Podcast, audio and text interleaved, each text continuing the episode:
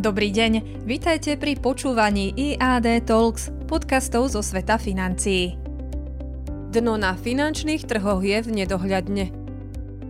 Uplynulý týždeň americká centrálna banka Fed opäť raz zvýšila úrokové sadzby o 0,75% tým sa základná úroková sadzba v USA dostala na úroveň 3 až 3,25 Napriek tomu, že spomenuté zvýšenie úrokových sadzieb bolo očakávané, tak následný negatívny komentár v podaní guvernéra Centrálnej banky očakávaný už nebol.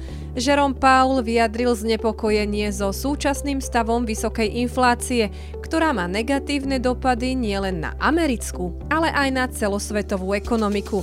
Finančné trhy najviac vystrašilo oznámenie, v ktorom guvernér tvrdil, že úlohou centrálnej banky bude znížiť túto infláciu aj za cenu vyvolania recesie a vyššej nezamestnanosti. Trhy na tento komentár zareagovali prudkými stratami.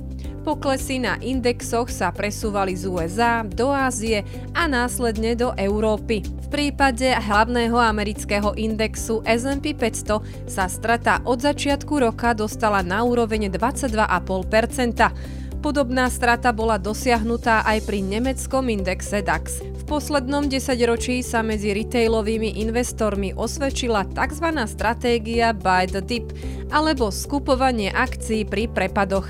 Táto stratégia dlhodobo fungovala a odmeňovala investorov, ktorí v domnienke, že trhy iba rastú, boli na seba ochotní zobrať stále väčšie trhové riziko. Na trhoch určité trendy dokážu fungovať relatívne dlho, ale platnosť tejto stratégie pravdepodobne vypršala. Bežní retailoví investori, ktorí sa riadili touto stratégiou, musia sledovať, ako sa ich portfólio vyparuje podobne ako jarný sneh. Na trhu je vidno zaujímavú dichotómiu.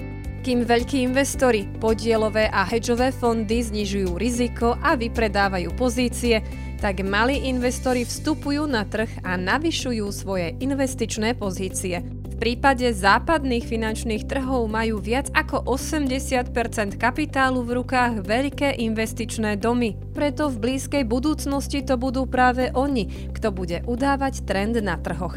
V krátkodobom horizonte nič nenasvedčuje tomu, že súčasný negatívny trend by sa mal otočiť. Avšak pre investorov, ktorých nezaujíma, čo sa deje na trhoch teraz, ale skôr, čo sa bude diať o 20 či 30 rokov, je toto vhodnejší čas vstupu na trh ako kedykoľvek za uplynulé 2 roky. Tohto týždňový komentár pre vás pripravil Roman Vitásek, portfólio manažér IAD Investments. Ďakujeme za počúvanie.